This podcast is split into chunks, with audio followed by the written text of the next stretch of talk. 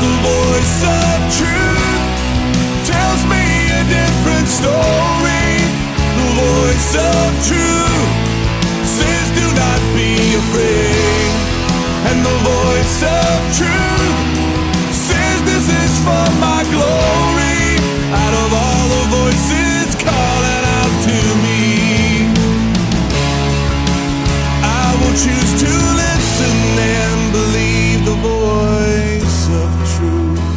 you're listening to the Voice of Truth radio show with your host, State Senator Mike Azinger, my co host, Pastor Brian Leversey. Leversey? Leversey. Leversey, the only show in America where there is the fusion of church and state. You're listening to it right now, folks. We're going to be taking on issues in culture, politics, current events. Going to give give a biblical perspective on it, and we got a lot on the agenda today, Pastor. A lot going on every week as usual, but uh, critical race theory keeps keeps moving along. Uh, the good thing about it, we're seeing a lot of pushback. We're going to talk about that in uh, the second segment, and um, it's really encouraging to see uh, the fight against it because it's such an insidious, uh, insidious doctrine, if that's the right word, philosophy. Uh, so we're going to talk about that. We're, you know, uh, th- segment three, Pastor, is uh, I'm, I'm going to bring like a little uh, lesson from David Barton's book on the Jefferson lies. We talked about this last Yeah. week, and um, on on the truth uh, in this book, Jefferson addresses the seven major lies, or uh, Barton addresses the seven major lies against Jefferson, because these these uh, history revisionists want to destroy him, destroy the founding fathers because of what they believed, and and that's why they go after him. So so one of the things about Jefferson was uh, uh, he was a racist, hated black people, and so on, and he did he did own, slaves. Uh, just a little teaser. Did you know? And I didn't know this till I read it. But uh, uh, he wanted to sell his slave, not sell. He wanted to free his slaves. Virginia passed a law that said you couldn't do it. So he and others couldn't uh, get now. Uh, the the the information in this book on just what what uh, Jefferson did that nobody knows about in terms of trying to to free the slaves even before 1776, going way back. In uh, he, he was uh, at age 26, he was a men- member of the um, of the House of Delegates in, in Virginia. Virginia, they're called delegates also. A few states, uh, they're called delegates West Virginia, Maryland, Virginia. There might be one other. And then, uh, then we're going to talk about uh, etiquette.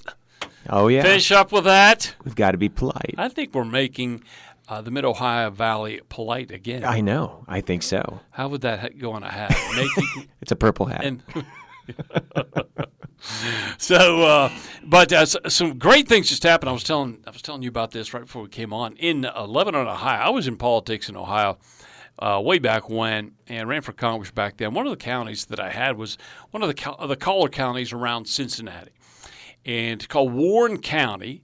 And um, as I was telling you, one of the most conservative Christian counties in Ohio, maybe in America. Just great people there. It's one thing. Uh, I had 14 counties in the district I was running in, all all across southern Ohio, and these folks in southern Ohio are are are just like West Virginia folks. You know, just like um, Iowa folks too. I'm sure well, where you came from, but uh, salt of the earth people. So in Lebanon. How about that for a, a biblical name? You know, there's bib- biblical names for cities and towns and everything all across America, and we forget. And we're so biblically ignorant now that we don't even recognize it. But here, here's a town, ironically called Lebanon, in um, in Ohio, right outside of Cincinnati. And I had heard about this, saw it on Facebook. A friend of mine uh, who lives in Lebanon is right in the middle of things, and, and another friend of mine, mutual friend of mine uh, from here, sent me the story. So here it is, Pastor. Historic night where Lebanon, Ohio, will become Ohio's first sanctuary city for the unborn. wow, How about that? that's great. Isn't that awesome? That means Lebanon can can no no abortion can take place in the town of Lebanon. Now Lebanon is a little town, and uh, I assume there's a hospital there.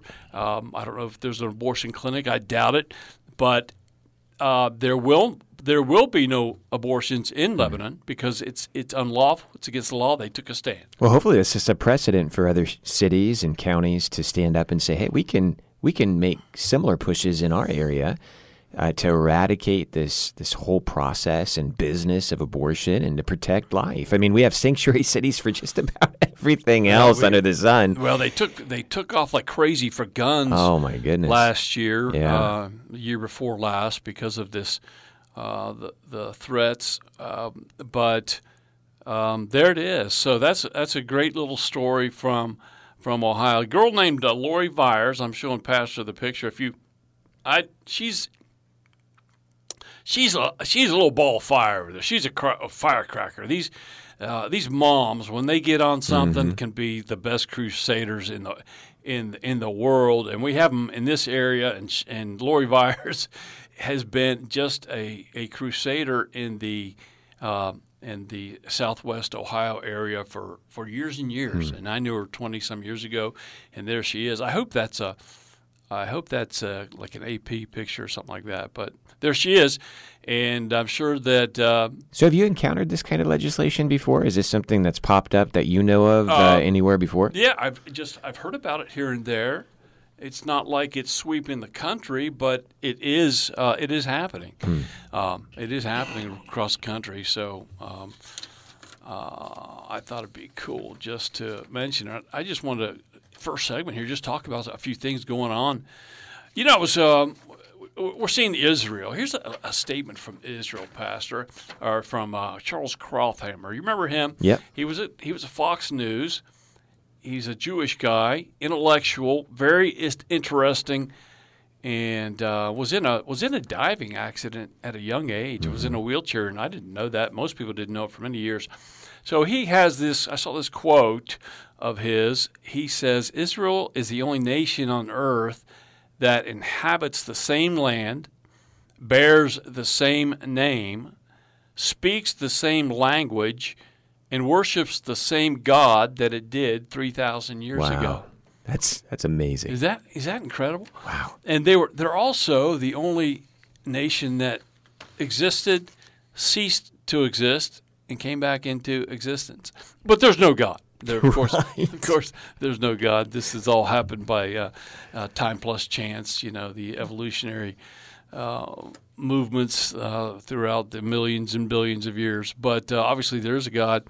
Obviously, that little sliver of land surrounded by uh, millions of square miles of of uh, Arab Muslim land. Somehow, it uh, it survives, even though they're detested by. The, Yeah. It's just stunning to and, look. and God that. preserves them, and yet He says in His Word this too, and I believe this is this is directed toward the people of Israel. He says there will be no peace until the Prince of Peace comes, mm. and that's of course for Israel. They, they won't have peace. They We're haven't had gonna, peace. So there, not, there never will be peace. there in the never Middle will East. be peace in the Middle East until the and, and really it's going to be a fake peace when the Antichrist comes on. He's going to deceive the nation of Israel and bring them under his captivity with this, you know, covenant that he's going to make with them, and he's going to break it halfway through the covenant term, and that's going to bring in the great tribulation period, the the final judgment of God on his people for turning their back on him.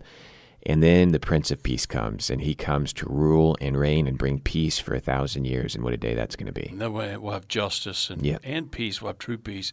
Uh, I was I was telling you about this. I was trying to think of this verse last week when we were talking, but uh, uh, in terms of of Israel, um, so Israel. Okay, so here it is. This is um, was this Ephesians? I forgot to write the scripture down. Tell me, ye that desire to be under the law, do do uh, do you not hear the law? For it is written that Abraham had two sons, right? Yep. That's where it started. One by a bondmaid, that would have been Hagar. Hagar, and the other by a free woman, that would have been Sarah. But he who, was of the bond ma- woman was born after the flesh. So you got one of the flesh, but he of the free woman was by promise. So these two were Isaac and Ishmael, right? Yep. which things are an allegory. So Paul's saying, hey, th- this is an allegory uh, that uh, God's teaching us here. For these are the two covenants the one from the Mount Sinai, which gen- gendereth to bondage, which is Agar, or the law, right? For this Agar is Mount Sinai in Arabia, the law, right? And answereth to Jerusalem, which now is, and is in bondage with her children. But Jerusalem, which is above, is free, which is the mother of us all. I, I had never seen that until Jerusalem's the mother of us all. Mommy. um, okay, so I'm going to skip a verse. Uh, now we, brethren, as Isaac was, are the children of promise, right? If we're in Ab- Abraham, we're the children of promise. But as then he that was born after the flesh persecuted him that was born after the spirit. So, uh, Ishmael persecuted Isaac. Is that right? Am I okay? And Israel is being persecuted now, has always been persecuted, and even so it is now, uh, Paul says. So we should expect, as Christians, this if this is an allegory, to be persecuted by the world. Absolutely. We're not going to be loved by the world ever, right? And it's it's on a physical realm and it's on a spiritual realm in in the sense that uh, you know these uh, Arabian nations that are constantly in conflict with Israel is the physical manifestation of this. They're constantly attacking Israel. They're constantly attacking the Right. promise of God. They want to take over the land. That land is a physical land and it's also a spiritual land. You know, they want to take it over. Just like we wake up every day and our flesh wants to take over our bodies. It Right. wants to run our lives and hmm. we're to yield to the spirit of God. And and the reason that we are able to have the promise is not because I'm not a Jew. I don't, I don't think you are. I'm not sure. Do you have any promise in We you? We keep looking for it, but we can't find Well, I do have a, a, a- my grandmother's maiden name was Holstein, and we're thinking maybe there's There you go. Well, baby. Well, regardless, we who are Gentiles are grafted into the promise because we've accepted the Messiah, the Lord Jesus Christ, as our Savior. And so we're grafted into this promise. And so we don't replace Israel. Israel's still a called, chosen people of God, but we're grafted into this promise. And uh, the Lord Jesus Christ died for all of our sin. And if we know him, we have the power of God in us to overcome the flesh. But every day, the Bible says the flesh lusteth against the spirit and the spirit against the flesh. And just like physically these Arabian nations attack the land and status of Israel, we wake up every day spiritually and the flesh wants to attack and gain ground in our spirit. Yeah. And we've got to yield to to the Lord every day. It's a die daily kind of situation. Take up my cross daily and follow him. So Yes, man, we can't expect it. We can't expect to be loved by the world.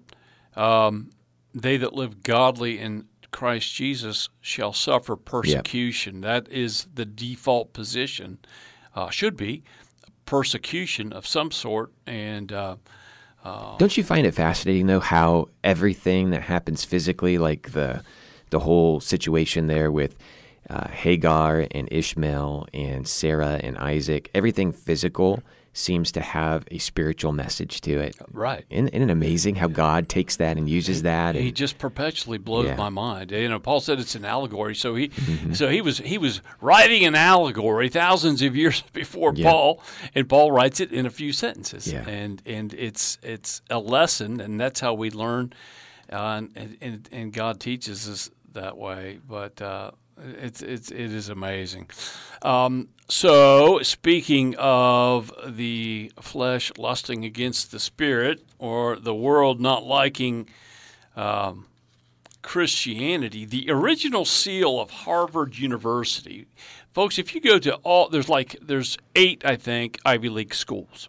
Brown, Harvard, Princeton, Yale, and so on. Um, I think without exception, these tier one Ivy League schools and tier two schools like uh, Stanford, well, I don't know about Stanford, but University of Chicago, these schools that started in the East were started by Christians. You know, uh, Pastor, the University of Chicago was started to train preachers to reach the Indians in, uh, right. in the Midwest. that's right. So the original seal of uh, Harvard University said this for Christ and the church, inscribed on it, the truth. Um, so it, it said uh, Veritas A E T, which is Greek for and, Ecclesiastes. Christ and the church. Yeah. Christo a cle- so that was its that was its uh, motto. Its seal had that on it. The well, it produced preachers. It was it was it was the first university, first school. It was a college in the country. Mm-hmm. But it, the uh, the land was, given by Reverend John Harvard. It was a Bible college. It was Bible. It was a Bible college.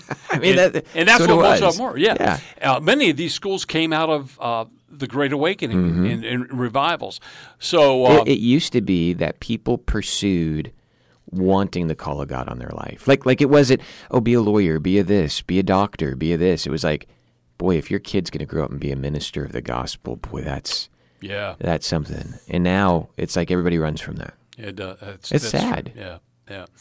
Um, so this same educational philosophy was the foundation of nearly all the colleges in America. So I I I, I, uh, put that posted that on my Facebook That's page. pretty cool. Stephen McDowell posted that from Providence Foundation, and um, I just wanted to. Uh, we- we'll do a we'll do a segment on People don't know this. Do you- I No, mean, people- nobody no, knows no, this. no, but no, You think of Harvard and you think of the shirt that says Harvard on it, and you think of rowing boats, and you think of, yeah. you know, You think of very All the very wealthy, and- very intelligent people. yeah. that uh, you have to have like a 35 uh, ACT to get into. so I wouldn't. I, I was like a 34.9. I just Oh, barely man. missed it. You know, So you probably could have gotten into Stanford. this guy that uh, yeah, this guy that helped me with uh, get the the Bible in schools uh, uh, law passed in the Senate uh, is a teacher in um, a professor at uh, Cal State. He was he graduated first in his class at Harvard, and I said, "Hey, that's something we have in common. That's great." That's great. You sat know, next to him, right? Your parents must have been. I remember how proud my parents were that when I walked across that stage. All right, so how much time we got? Let me uh, let me just mention a couple things. So, Um, oh, Supreme Court unanimously rules that warrantless gun seizure, seizures are illegal. This was a nine to zero ruling. Wow. Are you kidding me? Nine to zero. Wow. Supreme Court. So what happened was is some some police uh, went into a house. Um, guy guy was there was a domestic violence thing, and uh, the cops came. The guy said, "Hey, I'm good. I'm good," and uh, he was you know he was gonna try to kill himself. His wife said, "Okay, he's cool now," and um, they the police decided, however, that they would go in, go ahead and go into the house without a warrant, without permission, walk in and see if he had guns. and I don't know if they took guns or what they did when they got in there, but this guy sued, and he won nine nothing. Wow. Big deal. That's Yeah. a uh, that's a great. That's that's ruling. quite a precedent for for you know what they I think ultimately want to do, which is to be able to come in at Which will and take the they- take the weapons. Yeah. Yes, that's what they ultimately want Yeah. to do. Um, and then uh, one one more little thing here. We're going to get to next segment. Don't go away. We're going to talk about uh, critical race theory. Some great things going on, and we've got some great news, great stories that we're going to tell. But um, this is this is to me is a, a little bit of a a pop up story that kind of a telltale thing. Oregon counties vote to secede into Idaho. Too much excitement going on. Wow. Not enough excitement in Oregon. Hey, we're going to Idaho. Yeah. That's where the action is. We want to pick potatoes. Okay. All right. What what this tells me is though that um, uh, Oregon's run by Portland, Mm-hmm. which is a very leftist uh, town. That's where all these uh, occupied neighborhoods happened and Mm-hmm. the burnings of these federal buildings, and uh, so these these out out counties, and this is many states have this one city uh, makes their state a blue state, but these other counties there's conservatives out there, and these these counties are saying no, we don't want any part of this because the big city is determining what the laws are that affect us too, and they're all liberal. We're out We're of outta here. here. and I think this is going to happen. And they got they got enough votes.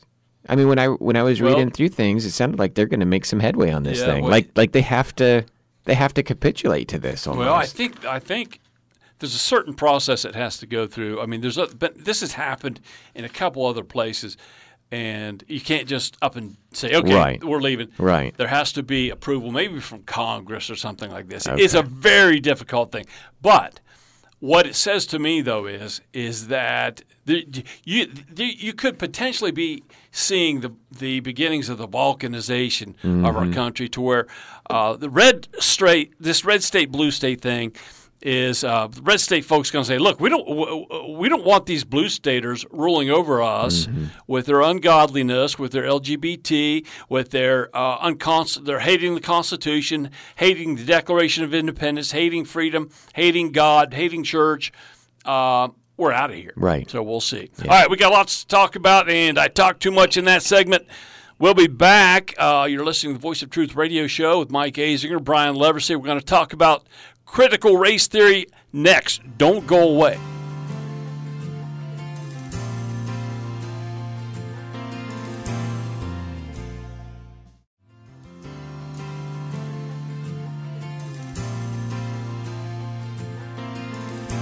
Welcome back to the Voice of Truth radio show. I'm uh, your host, State Senator Mike Azinger, my co host, Pastor Brian Leversey, in the house with me. We're talking culture, politics, current events from a biblical perspective.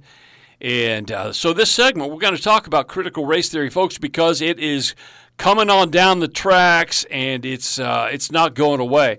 But the, the encouraging thing, Pastor, is the pushback that is happening uh, around the country. Yeah. And we're going to talk about that this segment, uh, starting with uh, well, let me just let me just give you the uh, uh, the, the the lone story that I found anyway.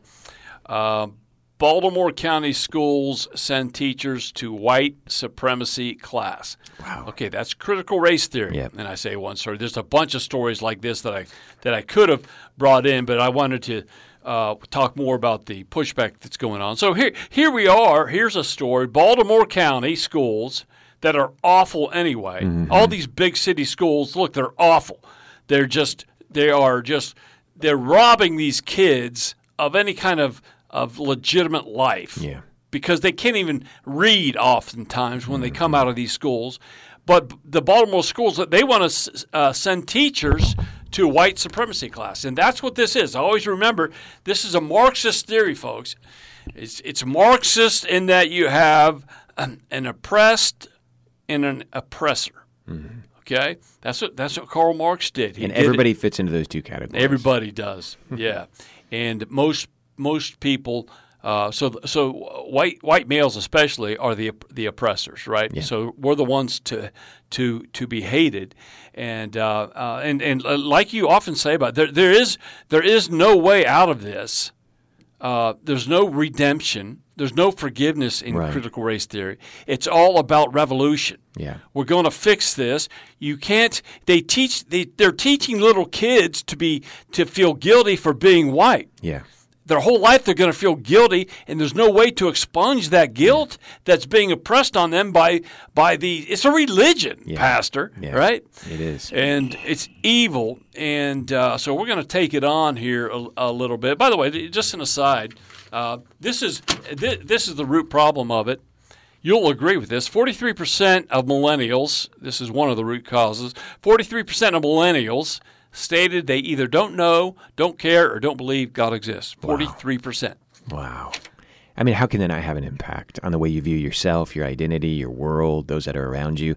If God isn't there, where do we get our love? Where do we get our understanding of our purpose? Where do we get forgiveness? We don't. We get two groups being able to be put at each other's throat until the government can be the redemptor and come in with its regulations and its uh, laws and rules and have control over people so that they don't feel like they're oppressed anymore. And that's that's the setup. That's the setup right there to get the government involved and in charge is to put normal people at each other's throats, and they're doing it through race and race baiting and this critical race theory. Yeah, and there's uh, some books coming out. If you want to read on this, uh, Mark Levin's got a book coming out. It's going to be a big book uh, called American Marxism. Uh, I listen to him a lot, and he addresses this a lot. And he doesn't give a biblical worldview, but he, he has a lot of great perception on it. Historical knowledge about these things. Yes, he, I mean he he's a student. He's very intelligent, Jewish guy. Um, but uh, you can get his podcasts uh, after you listen to our podcast. Right, Levin yeah. would be number Might two. not even need it after that. That's right. so Levin's uh, uh, a great teacher on on the issue, and he's got a book, American Marxism. Then a, a, a man named Voddie Baucham, V O D D I E, Baucham, B A U C H, what U M A M. Uh, big black guy, uh, could have been a pro football player, but he's an intellect. He's a Christian intellect, and he's got a book also. I meant to bring it with me. I think it's called Fault Lines. But um, so anyway, uh, this is a this is a, uh neo-Marxism. Neo being like a new, the, the latest form of Marxism is what critical race theory is, and it's all about pitting two groups against each other. And Marx did it with uh, economically. He was hoping to see the bourgeoisie and the proletariat boom against Yeah. each other. Never happened.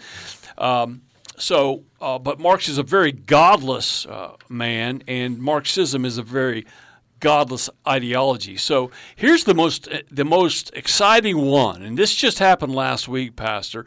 Governor Ron DeSantis, watch this guy, either for president or Yeah. vice president.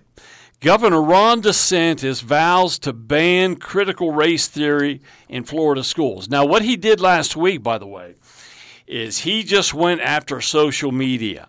He punched them in the face and passed a bill down there, passed a law that that uh, is is putting restraints on the the uh, uh, persecution of these social media groups in terms of how they're they are uh, uh, just uh, on, on their platforms. They're they're just persecuting Christians. Uh, Well, they're not giving them a voice. They're shutting them down. They're uh, questioning the veracity of any statements by somebody who has a biblical worldview. They're erasing your your posts. They are right. and So this is uh, this is a very exciting thing and a very uh, a, great a great job he's doing down there. But here he is with with uh, critical race theory in Florida schools. He says, "Look, it- it's gone. It's it's not coming."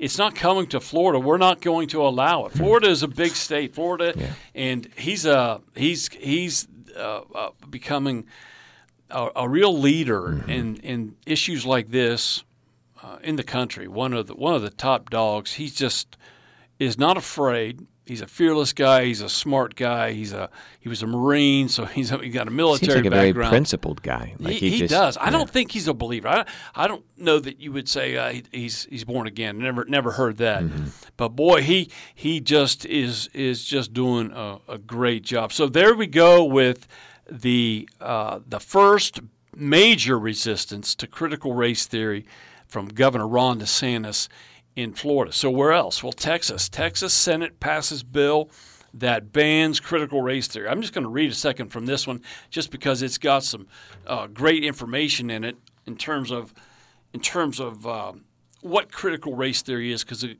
it can be uh, difficult to grasp and a little hard to understand for me anyway. So the Texas State Senate passed a bill on uh, May 22nd that prohibits schools from mandating CRT. According to the bill text, teachers, administrators, and employees from state agencies. So this is to the govern- government too. Uh, Trump passed an executive order before he left that banned critical race theory to be taught in the sc- Yeah. in the government. Yep.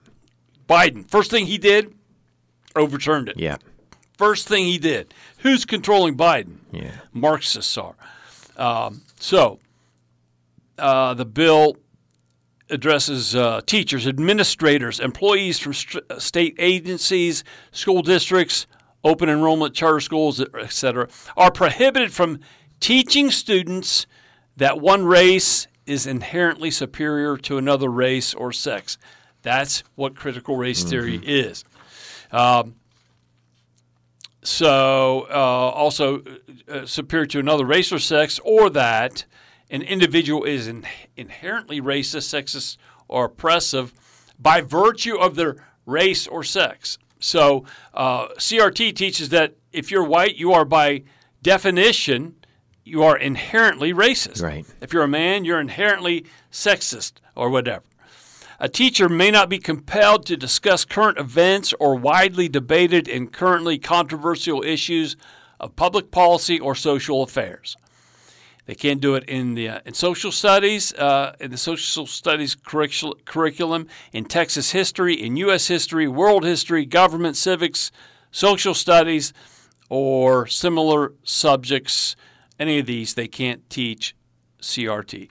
The bill also requires that the State Board of Education adopt civic education to help students understanding the moral, political, and intellectual foundations of U.S. history. So this bill also says, look, not only are we going to not teach CRT, but we're going to teach, and this is Texas, we're going to teach uh, moral, political, and intellectual foundations of, of, of America. The moral, political, Yeah. and uh, intellectual foundations. Yeah. That- and that's a great principle because when when uh, a demon is cast out, you got to replace it with something, or a whole bunch more come in, right? What I like about just old school history, you know, like I grew up on, where you actually learn the history that happened, is it doesn't sugarcoat the bad things that happened either. You know, it points out the flaws, it points out the sins. You know, even even in Scripture, it does that. Do you realize that God doesn't sweep the sin under the rug? He talks never- about the sins of. David. He talks about the sins of his own people that he called to himself, the children of Israel, and their idea, their uh, idolatry and their sacrificing of babies to the god Molech and putting them through the fire. So he doesn't sweep it under the rug. You don't have to. You don't have to villainize everything in order to purge or redeem it. No, in fact, you have to understand that humanity from the beginning is broken and sinful, and that we need to have resolution through the only way we can, which is forgiveness through the Lord Jesus Christ. And like you said, critical race theory gives no conduit for forgiveness, it gives no conduit for unity, it gives no conduit for making things right. It's it's there strictly to be divisive and to tear down the fabric of who we are as Americans. Americans are not racist. There have been people who've been sinful, who have uh, oppressed other people in all kinds of different ways throughout history. But to try to paint everybody as inherently racist because they're born a certain color is racist itself. It is that. It's just it's reverse racism. I think that's a good observation. Um, uh, but it's it's their own religion. They create their own sins. You know, this is uh, this is a, a sin, and uh, Well, I think a lot of people have a hard time reconciling this. There's a white police officer, and you get him on the, the, the, the TV or you get him on the media, and you start questioning the motives and things of why he does something. And you know, there there are police officers who have done things. There are pastors. I'm a pastor. There are pastors who have done bad things. There are politicians who've done bad things but to categorize every person that fits that particular piece of your agenda as being an evil person inherently because of the way they were born, because they were born white, or they were born, uh, or they or, or they work a certain profession, they're a police officer, or they're a pastor, because of of one person who does something bad, is just using that as a vehicle to promote your own agenda, and that's what's happening with this critical race theory. Is you know you've got police officers who are out there right now, and they're they're they're afraid to do their job because they're afraid they're the next person that's going to be up on the chopping block being used for this this huge movement of critical race theory. Am I for police officers doing bad things? No, they should be held accountable if they do bad things. Absolutely. But to say every police officer who is of this nationality or every police officer who is part of this particular program are bad, inherently racist, and this that's a bunch of garbage. How can you how can you resolve that and go from point A to point B on that Yeah, kind of logic? it- you're right, and it's insidious, and it's also uh, the kind of thing that destroys a, a society. Absolutely. uh, and that's what critical race theory does. Also, it's it uh, Marxism is is about uh, th- this whole defund the police. This is about destroying uh, order Mm-hmm. so that you can bring about a despot. That's what Marxism wants to do. It wants to erase the order, create, create chaos, erase the order. And part of erasing the order is to destroy the whole uh, police structure, which is what brings order, and then bring in a despot because because you can't have chaos. People will not tolerate chaos, and they'll say, "Hey, give us some kind of a leader," and it's it's a, it's uh, generally a, a despot. And I think this is just the beginning. I mean, think about this. This is how they're doing that. They're coming in, they're saying, okay, these police officers or these people in this corporation or these people that are part of our entity haven't gone through the proper training yet. So they're not going to be able to be police officers. They haven't gone through the brainwashing to know that because they're white, they're inherently racist and that they have to deny their own whiteness in order to be able to properly carry out their job. So these this this police unit is no longer uh, a proper police unit. We'll bring in our federally trained, federally programmed They've gone through our critical race theory propaganda. Uh, they know that they're bad because they're they're white or they're this or they're that or the other thing. They've been reprogrammed. They've been conditioned. So these are the real police now. They're going to police the way we've taught them to police the right way. Mm-hmm. Now, now, now think about that. Now it's the corporations because a lot of the corporations are mandating this critical race theory acknowledgement yep. in order to work for their corporation. And do you know who a lot of these corporation heads are now? They're millennials. Mm-hmm. These same millennials who don't believe in God. Uh, so it's it's the young folks that uh, the, you're a millennial. Uh, it's your your generation. Can you You're get with blame it? me right here I mean, on the. Why are you sitting here? Go tell your millennials to straighten up. Utah legislature moves to ban critical race theory. So there's Utah doing it. Critical race theory. South Dakota lawmakers move to reassert control. Um, and then here's here's a few other good things. Black anti woke movement busts critical race theory agenda on racial disparity. So uh, there's this uh, a, a, group of, of black folks called Take Charge who are saying, look, this is this is a bunch of garbage to use the word uh, that you just used. I would never use uh, such a mundane, crass word. Oh, superintendent, diversity director double down on blatant anti white segregation. So, this is a story out of uh, a state. I don't know which one. and and so here's the good news. So we're talking about you you you know uh, the education system has been uh, in had problems for 50, 60 years. Look, the Christian school movement didn't start just now. Right. When critical race theory, it, we've had problems for years, and it started with taking God and the Bible out of the schools. The mm-hmm. period for 350 years, our our schools in America taught about God, taught the Bible, had prayer, and we mm-hmm. took it out for Christ and the church, just for like Christ the Christ like and, Harvard yeah, did. Harvard. And uh, so, what we have to do is we have to put something in back in when we remove critical race theory and these other uh, these other problems, um, and it has to involve God. And this 1776 commission that Trump started is is uh, brings a lot of hope in that direction.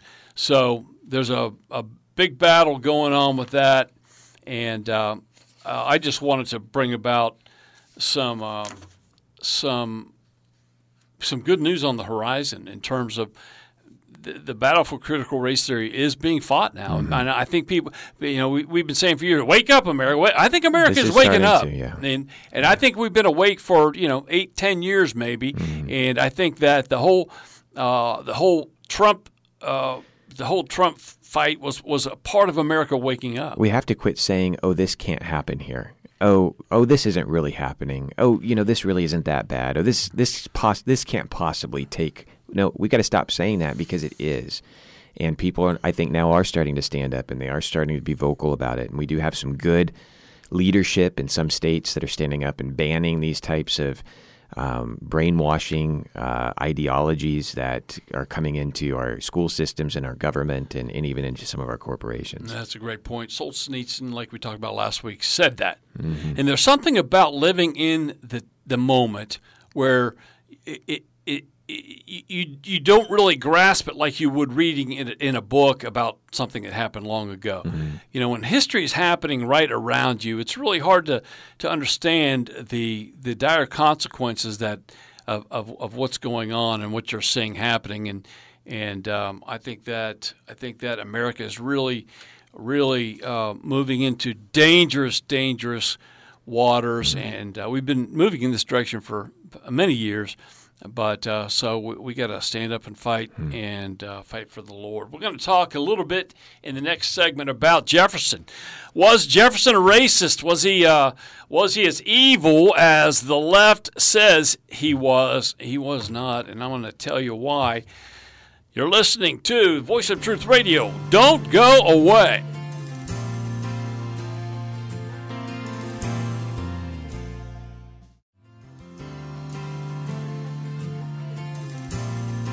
Welcome back to the Voice of Truth radio show. This is Mike Azinger with Brian Leversey, pastor of Fellowship Baptist Church. I'm your state senator if you live in my district.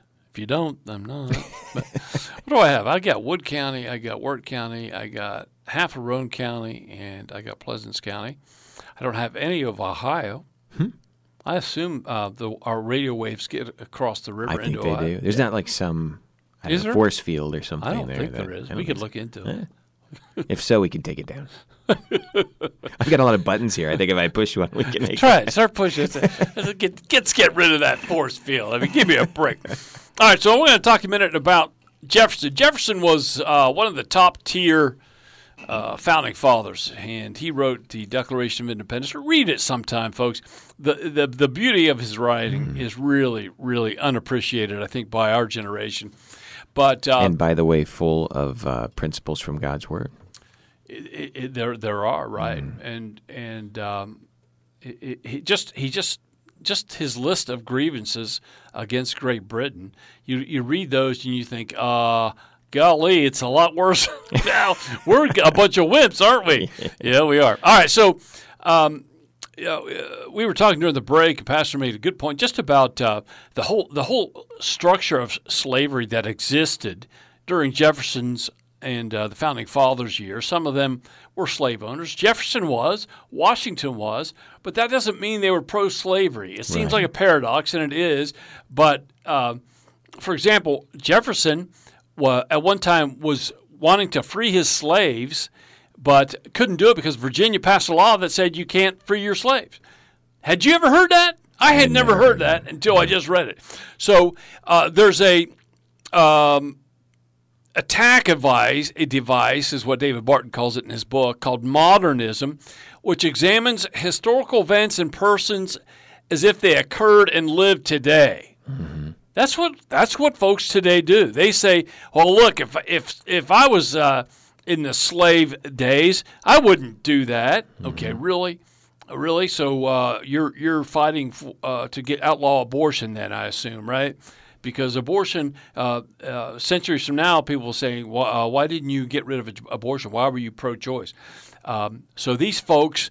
But here's the thing about here's the thing about Jefferson is his history on slavery is is phenomenal. It's it's profound, and I'm going to read some from this book called "The Jefferson Lies" by David Barton, and uh, just from an early age, as an early politician, pastor, with he was 26 years old, I believe it was. So here it is. Here's the first instance. Uh, in 1769, at the age of 26, Jefferson began his politi- political career as a member of the Virginia legislature. I'll bet you a, a whole lot of folks didn't even know he was in the legislature. Shortly after entering that body, he approached respected senior legislator Richard Bland and proposed that the two of them undertake an effort in that body for the permission of the emancipation of slaves. So he goes up to Richard Bland, who's an elder statesman, and he says, "Hey, uh, hey, uh, delegate Bland, uh, let's uh, undertake quote an effort in that uh, for the permission of the emancipation of slaves." End quote. Let's get rid of slaves, Delegate Bland. What do you think of that? Jefferson said. Colonel Bland offered the motion. Jefferson seconded it, but it was defeated resoundingly. But they offered the motion to get rid of slaves. In 1770, Jefferson represented a slave in court arguing for his freedom. Wow. Under the law, Jefferson said, under the law of nature, all men are born free, Jefferson said. Jefferson lost the case in 1772. He also argued a, simu- a similar case in 1773 and 74. A number of American colonies, including Rhode Island, Connecticut, Pennsylvania, uh, passed anti slavery laws, all of which were struck down by the king in 1774. In 1776, Jefferson wrote, uh, listen to this. Now, this is this is phenomenal because this involves what Jefferson wanted to put into the Declaration of Independence.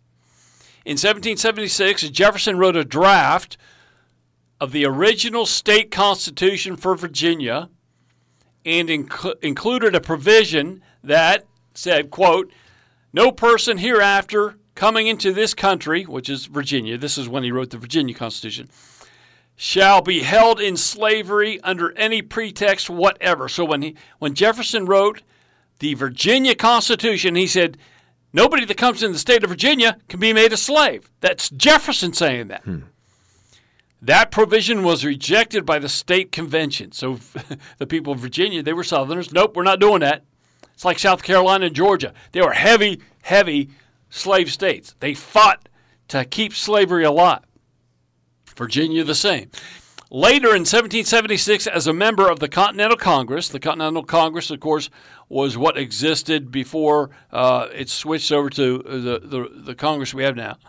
Uh, as a member of the Continental Congress, Jefferson drafted the Declaration of Independence. We know that. He wrote it.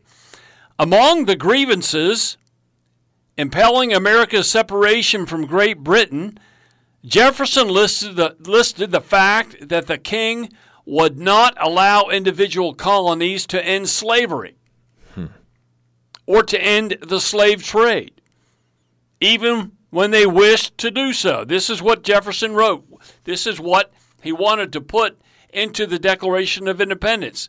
Jefferson wrote, He, uh, talking about King George III, has waged cruel war against human nature itself violating its most sacred rights of life and liberty in the person of a distant people which never offended him, captivating and carrying them into slavery in another hemisphere, or into uh, or to incur miserable death in their transportation thither, because many of them yeah. died in the ships. He has determined to keep open a market where men should be bought and sold. Mm-hmm. That's what Jefferson wrote yeah. to be put in the Declaration of Independence. Unfortunately, Barton, uh, uh, reading Barton here. Unfortunately, Jefferson's anti slavery clause was deleted from the Declaration in compliance to South Carolina and Georgia. Hmm.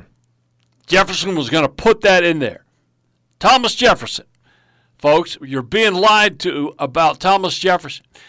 Although Jefferson's clause, uh, let's see how much time we got. Let me jump over here to. Uh, uh, uh, uh, this quote by Jefferson in terms uh, in the context of slavery. He said, "Indeed, I tremble for my country when I reflect that God is just, that His justice cannot sleep forever. The way I hope is preparing under the auspices of heaven for total emancipation." Hmm. Jefferson wanted emancipation back in 17 uh, what 81, I guess this was. He was hoping for emancipation. Mm-hmm. All right, so here's uh, here's one more here, uh, Pastor. Look at the time here. In 1784, Jefferson returned to service in the uh, Continental Congress, where he introduced a provision. Listen, folks, 1784. This is this is uh, after the Declaration of Independence. This is uh, uh, this is anyway, in 1784, Jefferson returned to service in the Continental Congress where he introduced a provision to end slavery in every territory that would eventually become a state in the nation. Hmm. Every new state, um, you couldn't become a slave state, is what Jefferson proposed. His proposal stated that, quote, after the year 1800 of the Christian era, there shall be, be neither slavery nor involuntary certitude, servitude in any of the said states. 1789. The federal Congress took Jefferson's anti slavery proposal from 1784 and included it in the Northwest Ordinance. The Northwest Territory uh, was, was new territory where new states were about to be carved up, and the Northwest Ordinance that ruled over these territories said no slaves. Which states were these? Minnesota, Ohio, Michigan, Illinois, Indiana, Wisconsin. If you go right up the road here, Pastor, go across the river at the Williamstown Bridge, you will go into Marietta, Ohio. Marietta, Ohio is the oldest town in the, nor- the Northwest Territory. That's where the Northwest Territory started. All those states in that territory, Ohio, Minnesota, Michigan, Illinois, Indiana, Wisconsin, were under the Northwest uh, Ordinance, which said, because of what Jefferson said five years earlier, there cannot be any slave states created in the Northwest Territory. It's amazing. How about that? Yeah. Jefferson. Yeah. So uh, there is a lot more here, and um, maybe we'll come back and do it some, someday. But uh, uh, there's an interesting guy, a, a, guy named Edward Coles, who worked for. He was the private secretary to James Madison uh, when he was Madison was president, and Coles uh, wrote to Jefferson, "Look, we need to get rid of these slaves."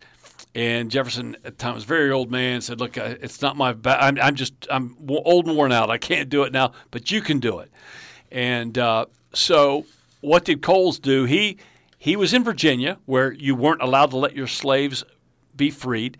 He took his slaves to the Northwest Territory, Illinois, gave them all 160 acres apiece. Wow. Freed them all. Hmm. That's great. I don't know if I do that. I don't. I don't know that I'm not good of a Christian. You know. All right, you're listening to the Voice of Truth radio show. We'll be back right after this.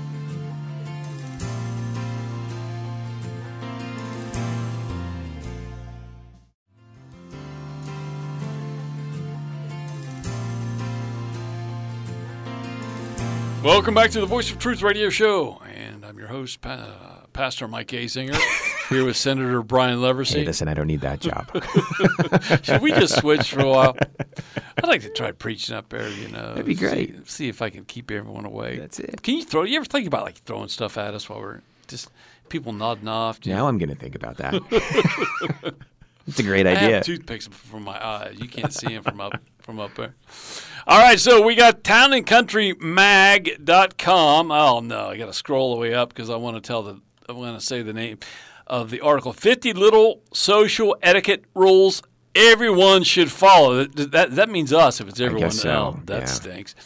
Okay, so we got to uh, we got all the way to 20 through 25. So I'm going to read last week's. Use your turn signal. Hear me out there, folks. Wash your hands after using the bathroom. Yes. You, uh, you Amen. really Amen. park your shopping shopping cart, shopping cart on the side of the aisle. Yeah. Get with it, folks. Ask permission to use someone's first name. Yeah. And clean up after yourself. Is my teenager listening? Can you find out for him? Number 26. Here's the five new ones for this week. We got 50, so folks, we're going to be doing these for a while. Um, wait a day before reacting to a snarky email or text. Hmm. You know who used to do that? Lincoln used to do that. He'd get a nasty letter and he would sit down and write a reply to it right away and then he'd throw it away. Huh. And I think that's good for because uh, I, I've learned this on Facebook the hard way. But man, you somebody says something like the last the last description of me by an enemy on Facebook was uh, I was called a reptile. so The reptilian fusion of churches. Right. but I took it as a compliment because some reptiles are good. They're cool. Hey, if you have a black snake hanging around, that's good. That's They're good. eating mice. That's good. So- Well, I've been preaching on Sunday mornings about through Nehemiah, and one of the focuses on Nehemiah is how he tends to respond instead of react. And I Mm. think when we when we try to do something right away whenever somebody offends us, it tends to be more reactionary than a good response to it. So it's good to take your time to to pray and kind of think about what's been said and then see if there's any truth to it, see if there's anything that you can Yeah. benefit from, and then actually respond if you feel led to do Yeah, so. because not uh, and that's a good point, Pastor. Because do you know what? Sometimes when you get criticized, um, it's accurate. yeah, it can be. I read in Reader's Digest years ago. If one person, if one person uh, criticizes you, disregarded. If two persons criticize you, uh, put on uh, look for hoof prints. No, if if one person calls you a uh, donkey, uh, disregard it. If two persons call you a donkey, uh, look for hoof prints. If three persons call you a donkey, put on the saddle. so there's there is uh, yeah. So don't uh, because what you're mad when someone first criticizes. hey, you're going to be mad. Um, all right, so wait a day before you get mad, folks, and then push your chair in when you leave a table. Yeah. Push that chair in.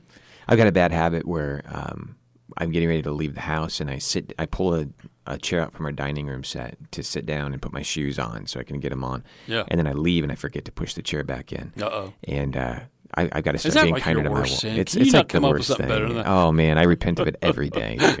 It's It's, it's horrible. Excuse me. All right. Uh, 28. Where did I get? 28. Ask before bringing a guest. I don't have any, I don't have anything I to say about that one. I didn't get invited anywhere. I, yeah, me either. That's, that's what I was gonna say. Uh, Invite who? Who gets invited anywhere? Do people actually have engagements anymore like Do that? people even actually? I saw this co- comedy bit on uh, how in the old days, you know, when I was a kid, 40, 50 years ago, people stopped by. Oh, hey, look, look, who came by! Come on in. You know, you give them uh, Nobody shows up. like cake and anymore. coffee. Now, if somebody rings your doorbell, this comedian said, uh, "Shh, Yeah. did you invite anybody? Stay down. Turn the lights off. Call, turn the lights off, what said. And that's the truth, isn't it? Yeah. That's the truth. All right. Ask before bringing of a guest, folks. Get with it out there. 29. Wait until everyone has been served to start eating. Hmm. Now we practice like in with our kids and stuff in the house is that you don't take your first bite until the person who's prepared the food sits down to take the bite. Yeah, that's good, too. Yeah. And generally, that would uh, not be you, right? No. I wait. I wait. It's not Nobody me. wants me preparing the food. Yeah, me either. Um, be a good dinner guest.